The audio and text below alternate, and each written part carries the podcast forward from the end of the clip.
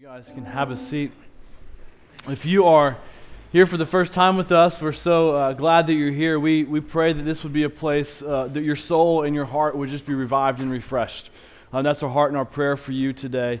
Uh, but we do continue in our trek through Joshua. We will be in Joshua 7 and 8. And so you can go ahead and turn there. You know, last week we looked at one of the most popular stories in the book of Joshua. We saw the fall of Jericho, seeing God's people march around Jericho. They shout, and the walls fell down. Y'all, it was an incredible work of God. God clearly fought the battle for them. And, you know, so, so far in the book of Joshua, it's been victory after vi- victory.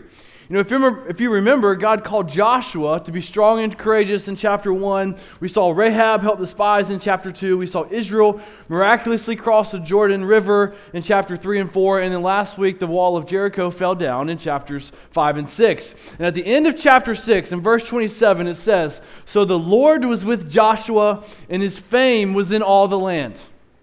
So Joshua, he was on the mountaintop. Like he, with all that they had just accomplished with the Lord, like it's like they just won the World Series. Or, or the Super Bowl or the lottery, or they just like they're just ecstatic, or kind of like how Aaron Judge just hit a 60 second home run. Like he's at the top of his game, making history. But then when we step our toe into chapter 7, that victory pedestal Joshua was standing on top of, we'll see it just get swiped from underneath him. You know, as we enter into chapter 7, we enter into the not so popular chapter where we see God's people, Israel, they go from hero to zero. And why? Because of the sin of a man named Achan. Look at, look at verse 1 of chapter 7, right after we read of Joshua's fame at the end of chapter 6. This is what it says But the people of Israel broke faith in regard to the devoted things for Achan, the son of Carmi, son of Zabdi, son of Zerah, of the tribe of Judah, took some of the devoted things, and the anger of the Lord burned against the people of Israel.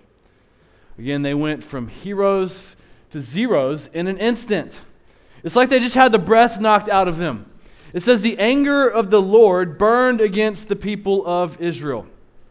And why? It says in verse 1 because they broke faith in regard to the devoted things. And remember, just from the very beginning, it has been made very clear that obedience to the Lord is essential to accomplish the task.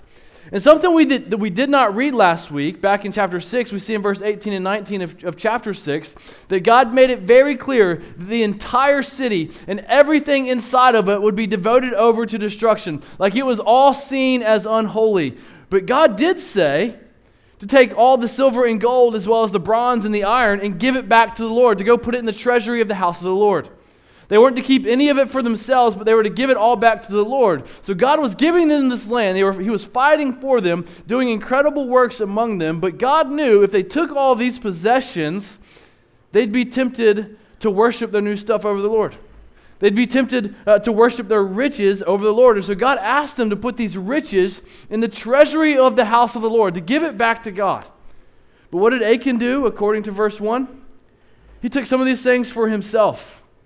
And you know, what he took, it was worth a lot. Like it was a lifetime worth of wages, but it was small enough to where he could bury it in the ground in the tent, to where nobody would know. And before we go any further, y'all, there is a lot we can draw out of our text, but what I want us to see is that God desires for his people to obey him.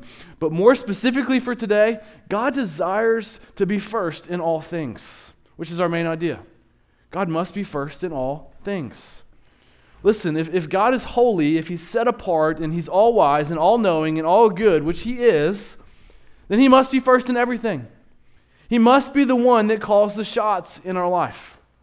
Like this is, the, this is very logical and rational. Not putting God in first, uh, first in all things would be like getting dropped off in the middle of the woods in a land that you've never been in with a world class navigator that has been in the woods and knows these woods inside and out. He knows where to go. He knows where not to go. He knows where the danger is. He knows all the terrain, all of it. And then we say to that world class navigator, hey, you follow me. like, I've got this. I'm in charge today. You see what I mean? Like, and what do we, so what we see, what do we see from our story today is like with, with Achan and Israel, is that there are things and will continually be things in our life that we will be tempted to place before the Lord essentially telling God, who is our world class navigator, no, this is the better way. Like us telling God, no, I've got this. I know what's best in this situation. And you know what? There's no surprise here because every day we wake up with screaming with things screaming at us for our attention. Things are constantly competing for our desires that make us think this is the best way. All the while, our world class navigator is saying, no, that's not going to work. Like, there's a better way. Follow me. I mean, the marketing industry literally spends trillions of dollars each year. Yes, that's trillion with a T to create desires in our hearts so that their products will become our new desires. I mean, the U.S. alone spends $1.4 trillion every year to capture our hearts, to make us think that, we, uh, that, that, that what they have is the better way. I mean, social media is, a great, is great at showing us how we're left out or not included or don't have what someone else has. And we also see the way we, this plays out in relational conflict. I mean, two people with two different desires end up in conflict because they both think that their way is the best. I mean, we, can root, uh, we can root out most conflict back to this idea of competing desires. And this happens with families, friends, marriages, parenting, coworkers.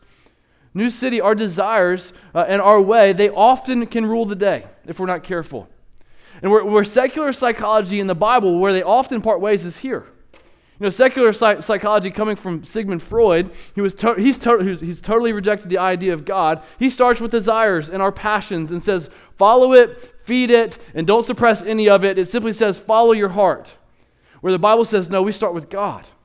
Like we follow and feed his desires for us, and we put to death those desires that do not honor him. Unless, listen, there's some good in secular psychology. But the foundation, what we must understand is that Sigmund Freud puts us at the center where the Bible puts God at the center. Because, y'all, the reason our desires can't be at the center is because our desires are so deceptive. The enemy uses them and creates lies in our hearts, making us uh, want what is not best for us.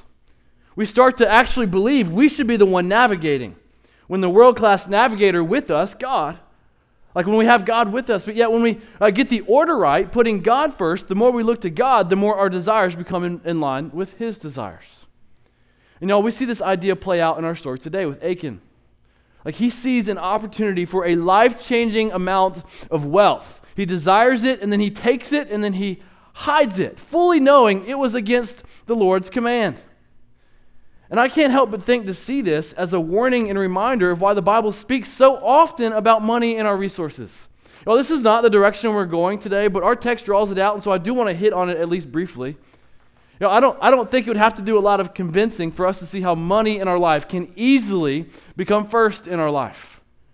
Oh, New City, uh, New City, God calls us and desires for us to be generous, to be extravagantly generous people. Like this is God's way, and this is God's design for us because we see in the Bible that where our money goes, our heart follows it.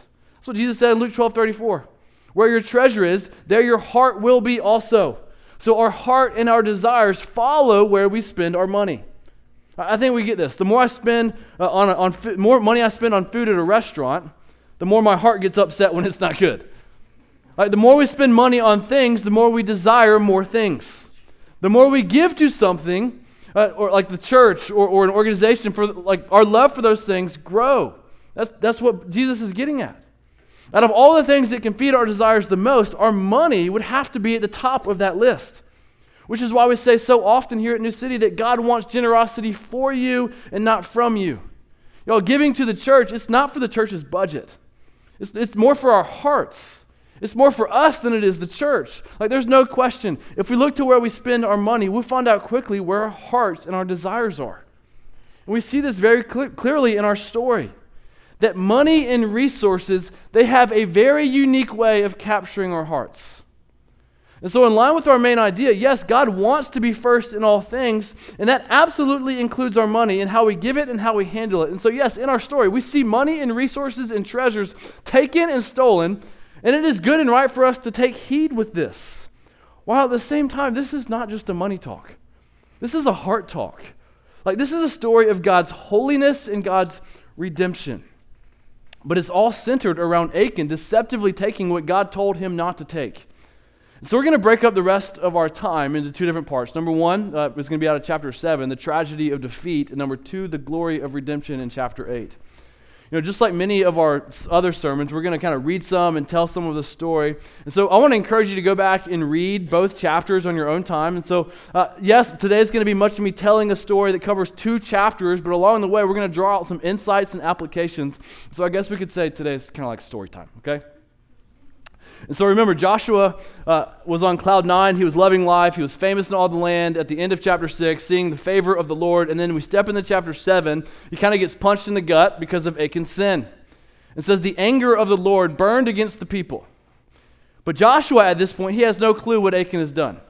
And so what does Joshua do? Look at verse 2 to 5. It says, Joshua sent men from Jericho to Ai, which is near Bethaven, east of Bethel, and said to them, Go up and spy out the land. And the men went up and spied out Ai. And they returned to Joshua and said to him, Do not have all the people go up, but let about two or three thousand men go up and attack Ai. Do not make the whole people toil up there, for they are few. So about 3,000 men went up there from the people, and they fled before the men of Ai. And the men of Ai killed about 36 of their men and chased them before the gate as far as Shebarim and struck them at the descent. And the hearts of the people melted and became as water. So Joshua sent people to Ai, like a small city. His men get a little overconfident and they think, okay, we've got this. We don't need to send uh, that many people. So just send like two or 3,000 people. That'll do the trick. So they send them up, and then 36 of their men die. And then it says at the end of verse 5, their hearts melted. They became as water, leading us to our first point. Number one, the tragedy of defeat. On New City, they were distraught. Uh, they had been punched in the gut, thinking we were supposed to win. God is on our side, thinking at the Jordan, God parted the Red Sea. All they did at Jericho was march. They blew their horns and shouted, and they defeated Jericho. Now we go fight a small battle, and we're losing? Like, God, what is happening here? Well, look what it says next with Joshua. Look at verses 6 through 9. Then Joshua tore his clothes and fell to the earth on his face before the ark of the Lord until the evening, he and the elders of Israel and they put dust on their heads. And Joshua said, Alas, O Lord God, why have you brought this people over the Jordan at all? To give us into the hands of the Amorites to destroy us? Would that we had been content to dwell beyond the Jordan. O Lord, what can I say? Eat when Israel has turned their backs before their enemies, for the Canaanites and all the inhabitants of the land will hear of it and will surround us and cut off our name from the earth. And what will you do for your great name? Y'all, Joshua was distraught. He was full of doubt and unbelief, thinking, like, God, why did you even bring us here? Thinking, why did you part rivers and tear down the wall of Jericho for us to just come here and die? Thinking, God, you did incredible wonders for us to now suffer and die? New City, Joshua was having a crisis of faith. Joshua was full of doubt and unbelief, and just maybe you've been there. Or maybe you're there now. Maybe it's with work or school. Like maybe a month ago you were praising the Lord, excited, and now life just seems kind of sour. Or maybe you were excited about a relationship or a new chapter in your life or a new opportunity and things were going really well, and now you're thinking, what in the world have I gotten into? Thinking, God, what are you doing? Well, that's where Joshua was. And funny enough, it wasn't a unique, unique place for the people of Israel. Like, if you remember, this also happened in the Exodus right after they crossed the Red Sea. God just freed them from slavery out of uh, Egypt, God doing a miraculous work. They faced a little hardship, and then they were mad at God and they wanted to go back to Egypt. Like, isn't this how life works sometimes? Like the cycles of ups and downs, of highs and lows, and mountains and valleys. New City, this is the Christian life. But as we'll see, through all of it, God stays the same. God remains faithful. So Joshua, he was distraught, sad, confused. And look what we read next. The Lord said to Joshua, Get up. Why have you fallen on your face? Israel has sinned. They have transgressed my covenant that I commanded them. They have taken some of the devoted things, and they have stolen and lied and put them among their own belongings. So God tells Joshua what happened, saying, Israel has sinned. They lied, they stole, and have hidden things like I, that, I, that he told them not to take. And what I find interesting about all of this, maybe you've noticed it. God says, Israel has sinned. As if all the people are guilty because of Achan's sin. Like all are guilty because of one man's sin. Like it does it says this a few times. Like not just once, but many times. We see this throughout, the, throughout our text. And because of Achan's sin, one man's sin, 36 other people died in battle. Like that, we want to like skirt past that. and in our Western individualism, we say, hey, that's not fair.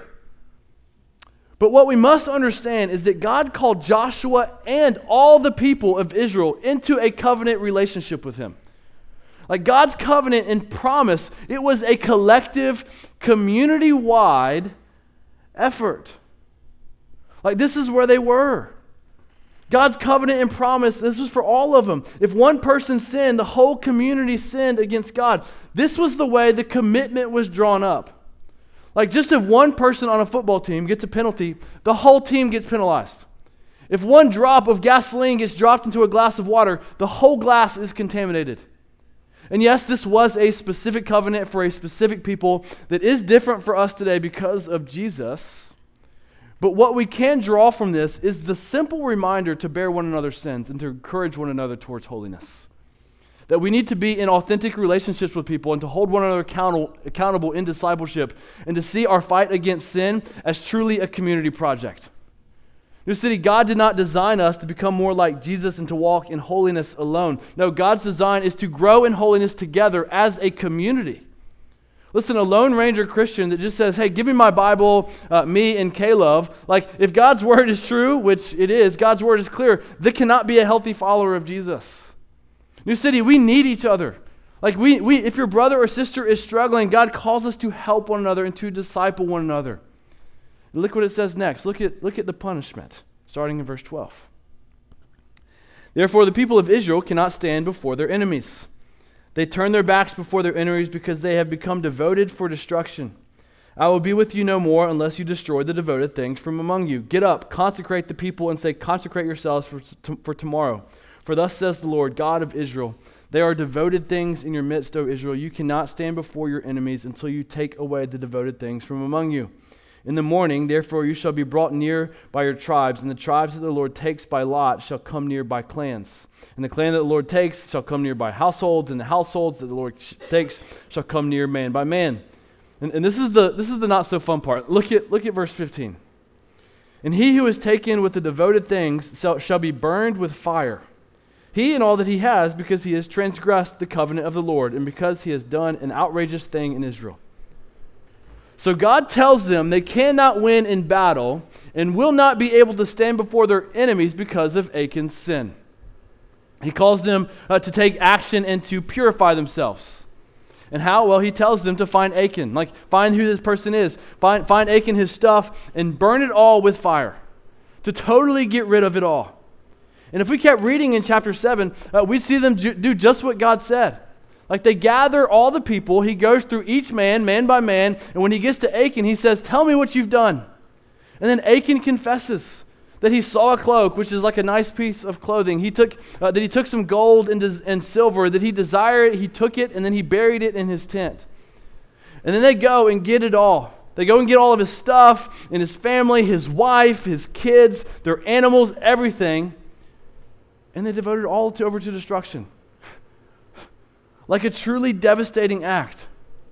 And I know as soon as we read this and hear about this, we think, that sure does seem extremely harsh and just wrong. Like, this, this does not seem like a loving God.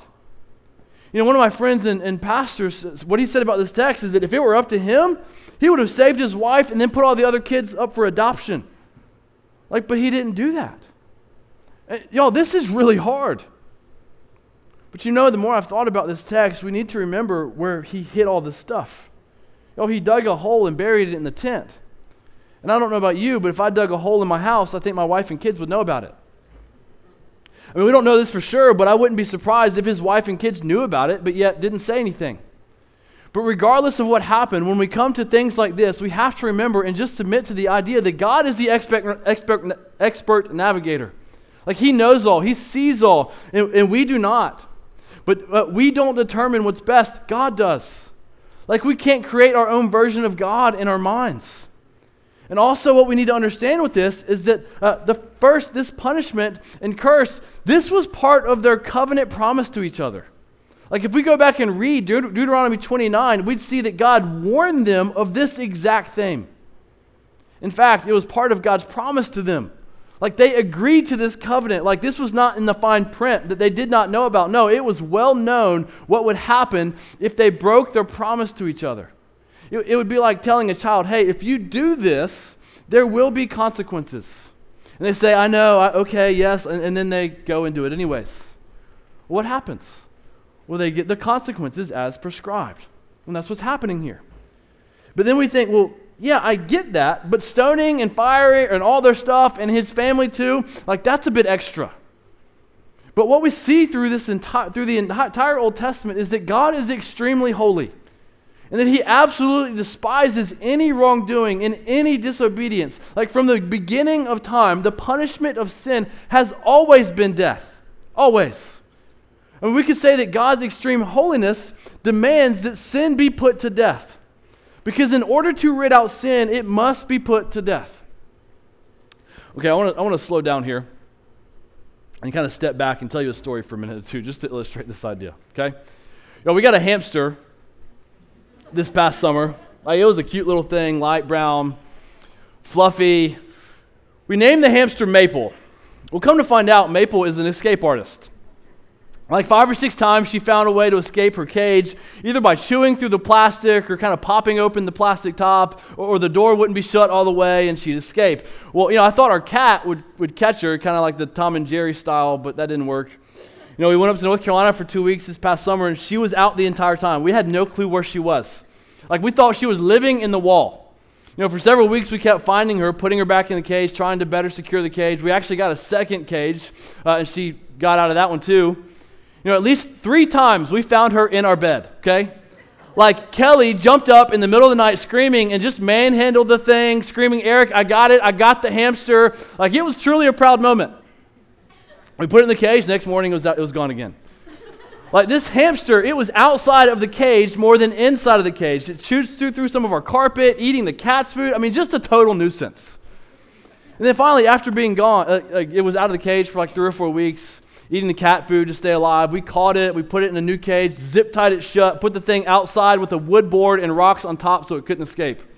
Like it was outside for about two weeks. I was feeding it, you know. But what happened? It clawed its way out. It scratched the wood board, it moved the board, and escaped. And, you know, I thought about listing this thing on Facebook Marketplace as a magic hamster.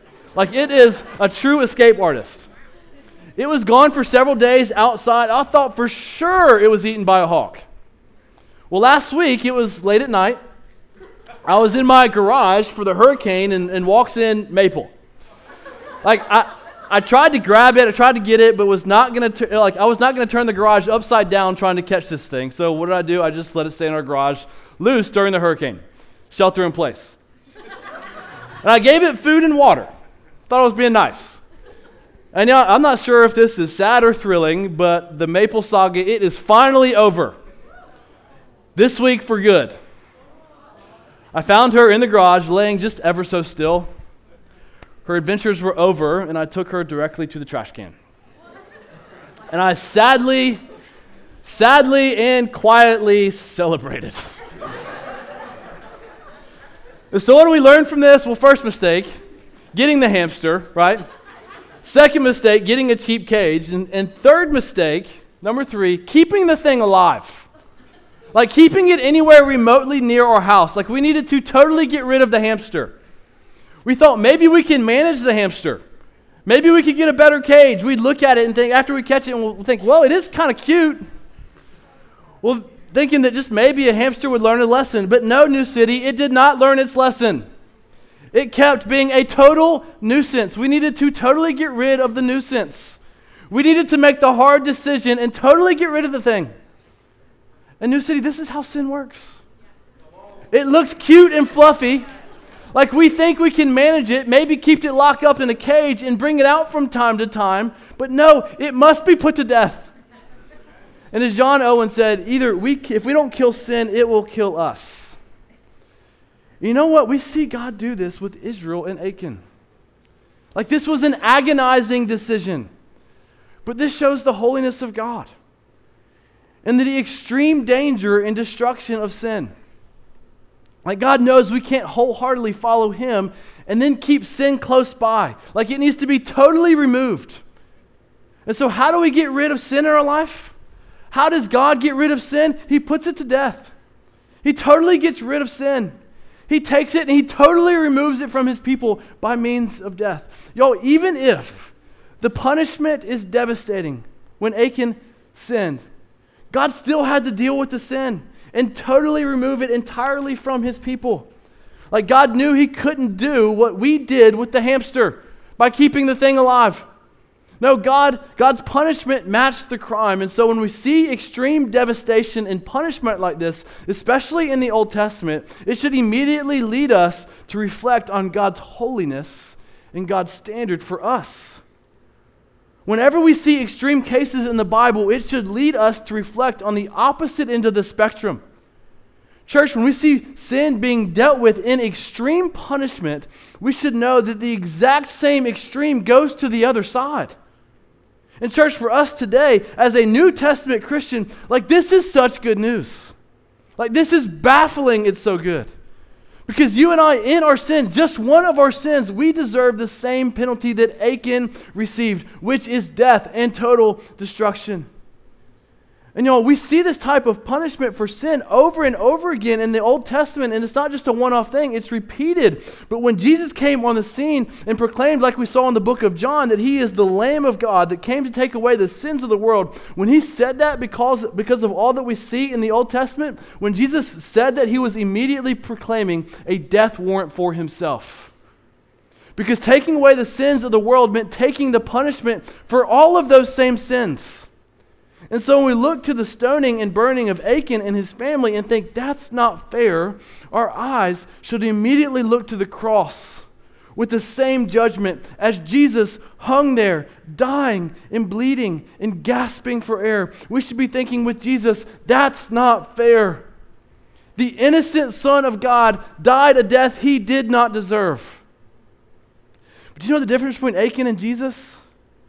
Jesus was innocent, but Achan was not. Achan was guilty. But yet, Jesus, as totally innocent, stayed on the cross and died, not because it was fair, but because he wanted to rescue us from our punishment that we deserve. Achan's stoning and burning and Jesus at the cross are all on one side of the spectrum of God's extreme punishment. But on the other side of the, of the, of the spectrum is God's extreme blessing. It's God's extreme holiness and goodness. And because Achan died, ridding out sin from among God's people, the people of God, as we see in chapter 8, got, get to experience the blessing of God's redemption and favor. In New City, this is the gospel on display. Us today, because Jesus died on the cross and rose from the dead, he gave us a way to rid out sin from among us so that we too can experience God's blessing and favor and redemption. But New City, it's not just once, it's forever.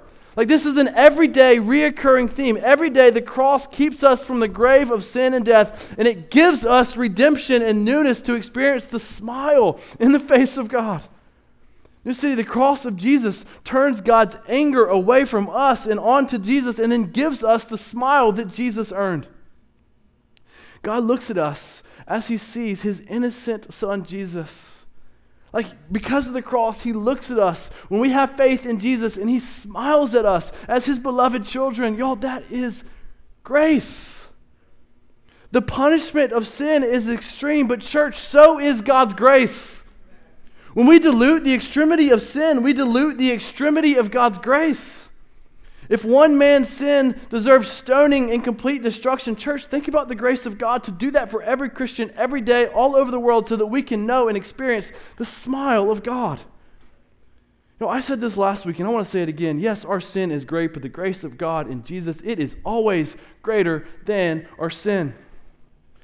And in response to God's grace for us, bringing this all full circle to our main idea, God's desire for us is to keep Him first in all things. Achan didn't put God first. No, he put his desires and his wealth first. And we saw the end result. Y'all, New City, Jesus, Jesus didn't die so he could be second fiddle.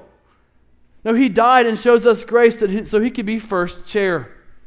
Jesus died so our desires would be his desires. He died to transform us into his image and to redeem us and use us for his purposes. And in order for God to transform us and redeem us and use us for his purposes, Jesus must be first in all things. And so, as soon as the people of Israel dealt with their sin and disobedience, totally getting rid of it, look what happened starting in chapter 8, verse 1 and 2. And the Lord said to Joshua, Do not fear and do not be dismayed. Take all the fighting men with you and arise and go up to Ai. See, I have given into your hand the king of Ai, and his people, his city, and his land. And you shall do to Ai and its king as you did to Jericho and its king. Only its spoils and its livestock you shall take as plunder for yourselves.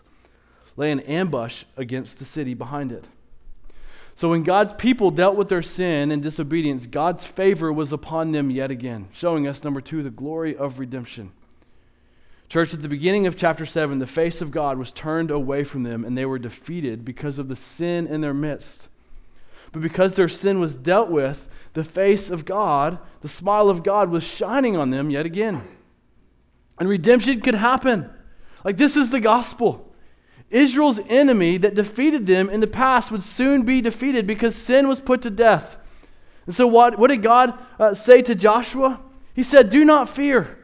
Do not be dismayed. Take all your fighting men to go and seize the city. And as the chapter continue, continues, we see them do just that. They go and seize the city like they had a full on ambush. Look what it says in verse 3, starting in verse 3. So Joshua and all the fighting men arose and go up to Ai, and Joshua chose 30,000 mighty men of valor and sent them out by night. And he commanded them, Behold, you shall lie in ambush against the city, behind it. Do not go very far from the city, but all you remain ready. And I and all the people who are with me will approach the city, and when they came out against us, just as before, we shall flee before them. And they will come out after us until we have drawn them away from the city. For they will say, They are fleeing from us, just as before, so we will flee before them.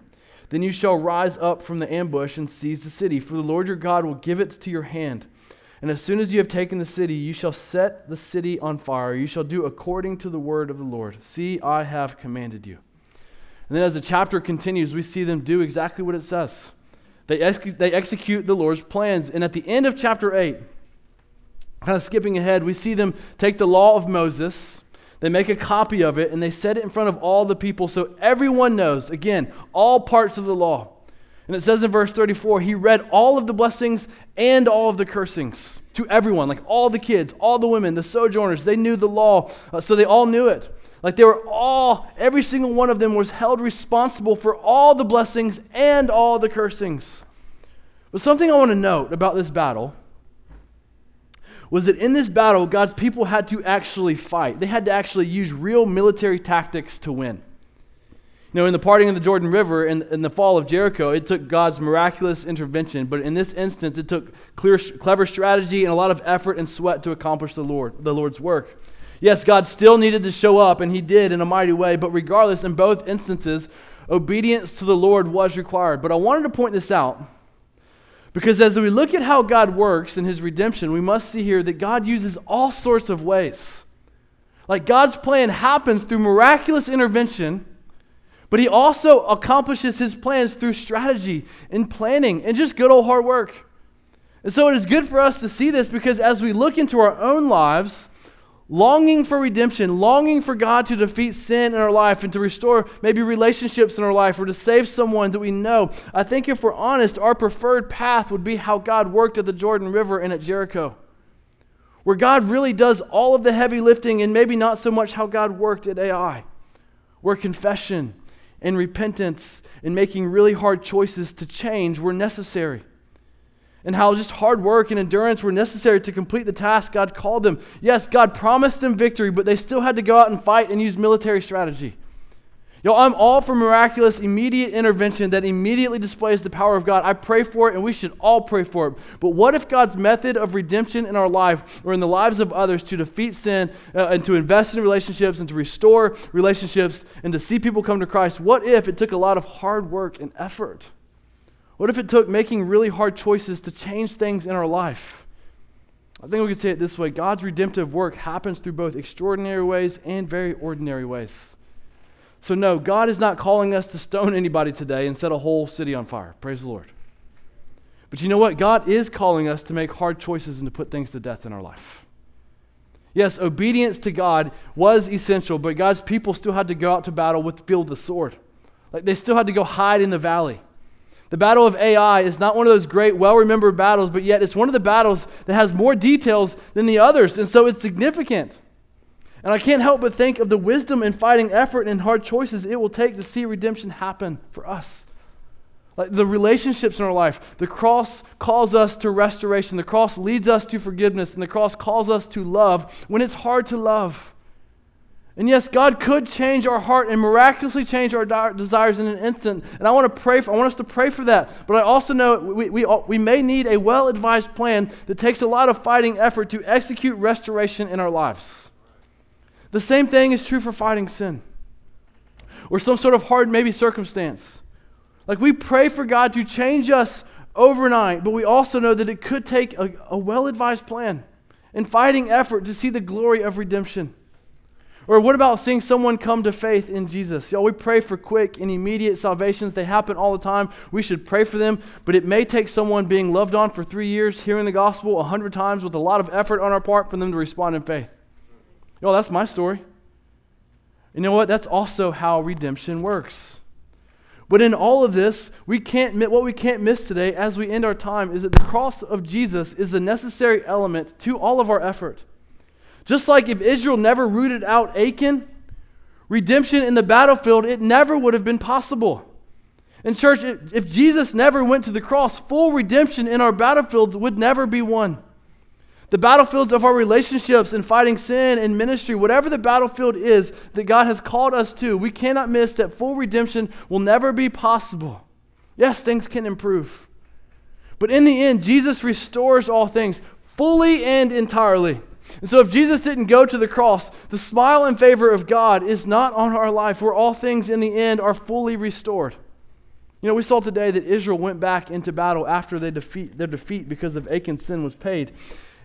In New City, every day, we wake up, we can keep going into battle day in and day out because Jesus paid our sins at the cross.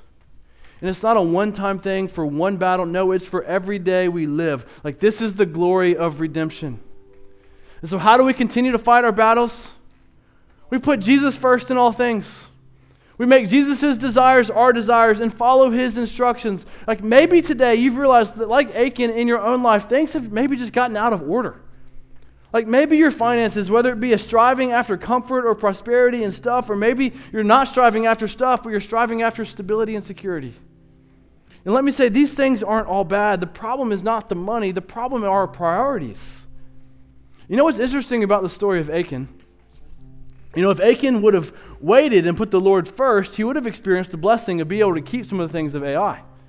You know, God let, if you go back and read it, God let them keep things in Ai, but Achan, he followed his desires and not the Lord's. You know, maybe there are other things that have slipped before the Lord. Maybe you're putting work or school or family or ministry before God. Maybe you have good relationships. But maybe instead of going to the Lord and following the Lord, you find it easier to put your relationships first.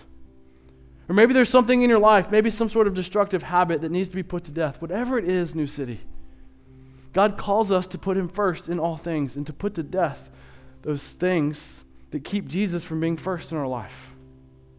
And so let's let today be the day that we reorient our lives and that we put Jesus first in all things. Let's pray.